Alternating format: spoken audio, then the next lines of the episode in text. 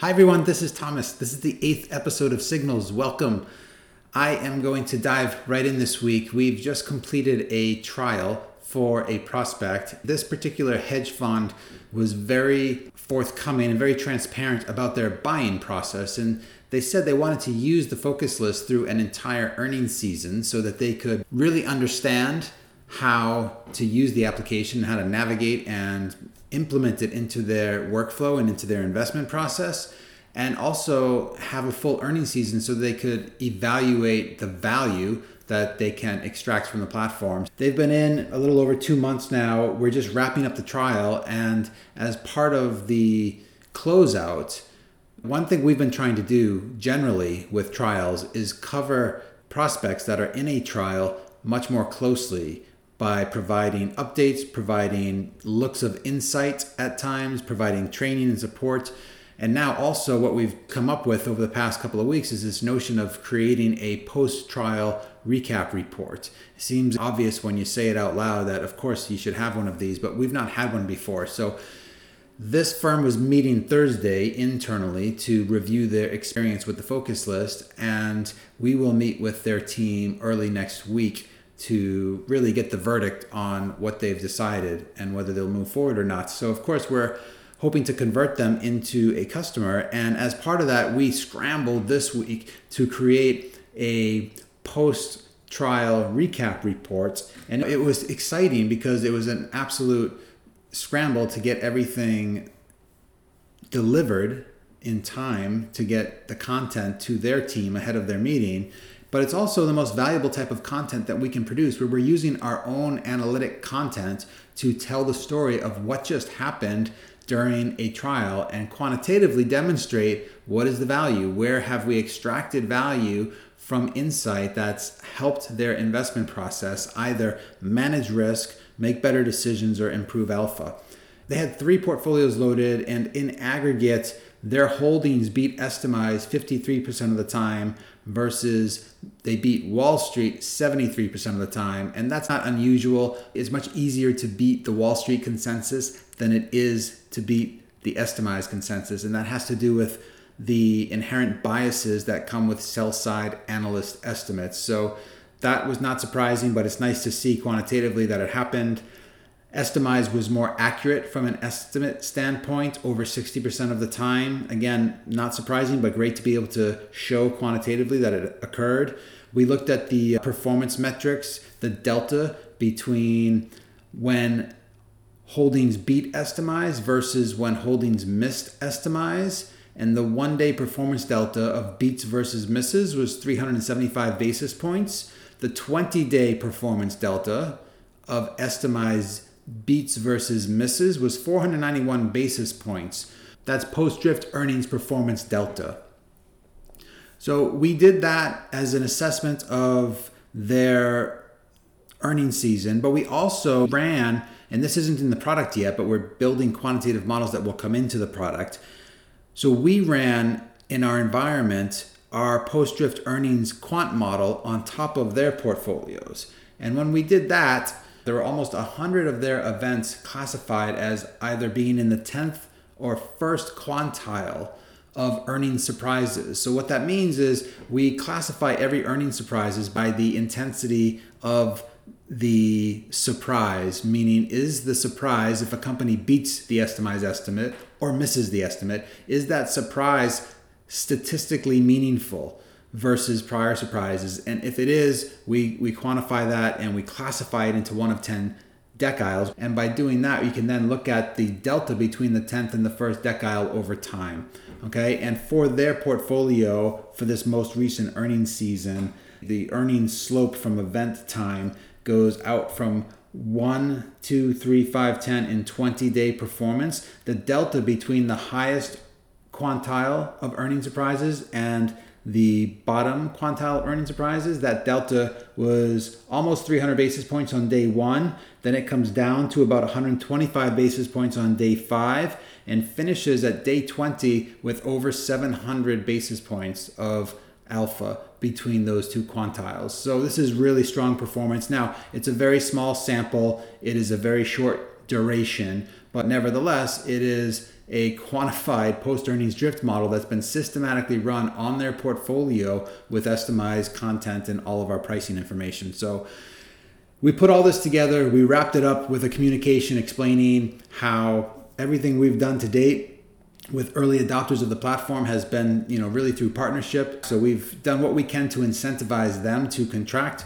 before the end of the year we're locking in this price point for firms for a couple of years if they contract with us before the end of this year such that as we bring in new esg data new ai nlp newsfeed content and more brain language metrics they won't have any price increases um, by locking in now. So that's also something we've done. So we'll see how it goes, but I do believe that we've at least put our best foot forward, and I'm excited to enhance this post trial report such that it turns into valuable content that we can use from a marketing standpoint.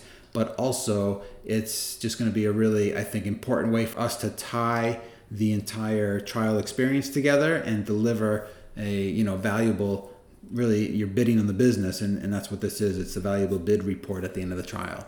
So that was a big effort this week. We were also in new york city thursday this week visiting itiviti which is the largest FIX connectivity platform in the us largely through their acquisition of NYFIX and they've got over 1700 buy-side firms routing order flow through their platform. They have a marketplace of applications and analytics and we demoed them maybe a month ago and this was a second follow-up meeting their team on site. They're really excited about partnering. They love our content and having seen what's in the marketplace currently and knowing what we've done with our focus signal automated alt data portfolio reports i think there's great synergy lots of opportunity for us to put content on their site to attract the buy side, and all of our content we can now put up through Itiviti and really seek distribution through a channel rather than through point to point sales. And so that's an important strategy for us is to go B2B and find the right partners who are really well aligned with what we're doing, where their platform or their ecosystem has quite a bit of value. Our content, which is unique and something that they are not doing, has quite a bit of value. When you put the two together, through some sort of revenue share, then you can really bring value to both sides of the relationship, and that's when you have a really strong partnership.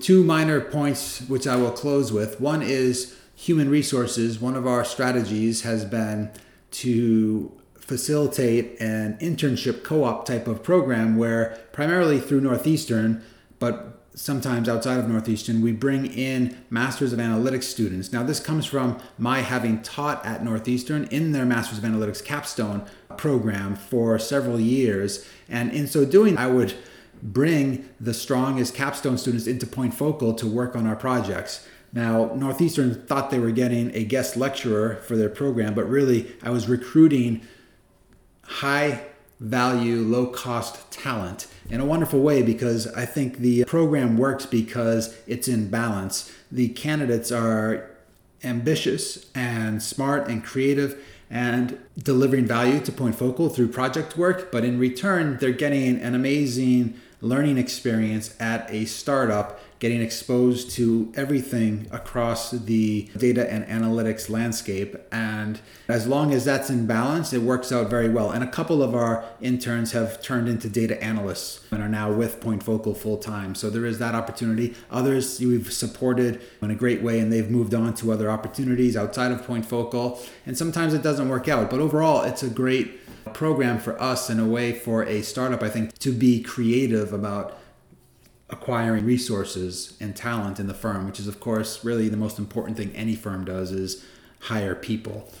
Because of the current state of our technology projects and having quite a lot on our plate in terms of project work, new content we're bringing into the platform, and new quantitative analyses that we're producing and models. There's so much going on that I went out this week and republished the data engineering lead role and communicated through these co-op and internship programs that we're looking for candidates interested in supporting that lead data engineer role. And so we've got a great round of resumes. I've had a couple of calls already, and I think over the next couple of weeks, I would like to bring in somewhere between two and four highly qualified, ambitious people who can help us with data transformation, help us with completing our re-architecture of the product and helping us generate new content. And there's plenty of other projects going on where they can get involved as well. So that is underway. And then lastly, I had a catch-up call with a partner today, someone with whom we've been partnered for a very long time and has been a wonderful supporter of Point Focal. And we're doing a few things with this distribution of content through B2B partners, and we wanted to have a conversation about that and get their input and see if there was something that we could do. And really, because we hadn't seen each other in quite a while, we were reflecting on the year. And this person just shared that, you know, they've lost a couple of loved ones this year. So a 30 minute call turned into really this kind of amazing back and forth of us just sharing reflections on how life events like losing someone close to you gives you an entirely different perspective, worldview, and just keeps everything that we do keeps everything in perspective. And I think for both of us, it was surprising, but also a healthy reflection on how these types of experiences define us. And it's always, I think, good to remember that everyone is going through something, everyone is struggling with something, and you don't always know what that is and who it is. And so when we are, you know, lost in the midst of trying to construct or process or analyze a quantitative model, it's good to step back sometimes and just remember that we're all here for bigger reasons. So, with that, I shall sign off for this week and thank you so much for listening. I hope you enjoyed this one and I will chat with you again next week. Thanks so much. Cheers.